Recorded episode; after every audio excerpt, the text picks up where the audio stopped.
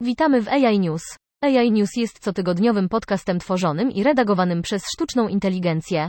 Sztuczna inteligencja jest przyszłością i jeśli chcesz być jej częścią, potrzebujesz dostępu do wszystkich wiadomości, jakie możesz zdobyć. Niemiecki artysta Boris Eldagzen, który niedawno wygrał prestiżowy konkurs fotograficzny z oszałamiającym czarno-białym portretem, teraz odmawia przyznania nagrody po tym, jak przyznał, że zdjęcie zostało stworzone przy użyciu generatora obrazów AI, donosi The Guardian.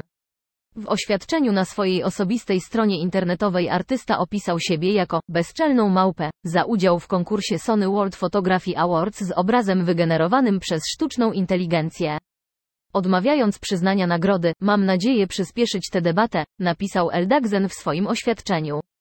Po pierwsze, organizatorzy World Photography Organization twierdzą, że wiedzieli, że Eldgazen użył sztucznej inteligencji do wygenerowania obrazu i mimo to wybrali go jako zwycięzcę. Podczas przesłuchania w kongresie we wtorek skupiono się na pracy Federalnej Komisji Handlu mającej na celu ochronę amerykańskich konsumentów przed oszustwami i innymi oszukańczymi praktykami. Przewodniczący FTC Lina Khan i inni komisarze ostrzegli przedstawicieli Izby o potencjale nowoczesnych technologii AI, takich jak CHAG, do użycia w oszustwach typu turbodoładowanie. Ostrzeżenie zostało wydane w odpowiedzi na zapytanie dotyczące sposobu pracy komisji aby chronić Amerykanów przed nieuczciwymi praktykami związanymi z postępem technologicznym. I myślę, że widzieliśmy już sposoby, w jakie można go wykorzystać do przyspieszenia oszustw i oszustw.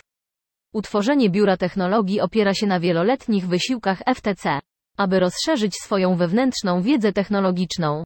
I stawia agencję w jednym szeregu z innymi wiodącymi organami egzekwowania prawa antymonopolowego i ochrony konsumentów na całym świecie, powiedziała FTC. Zespół badaczy medycznych, inżynierów i informatyków powiązanych z wieloma instytucjami w całych Stanach Zjednoczonych odkrył, że technologia uczenia maszynowego może pomóc lekarzom przewidzieć, którzy pacjenci są narażeni na ryzyko rozwoju POHP. POHP jest trzecią najczęstszą przyczyną zgonów na świecie.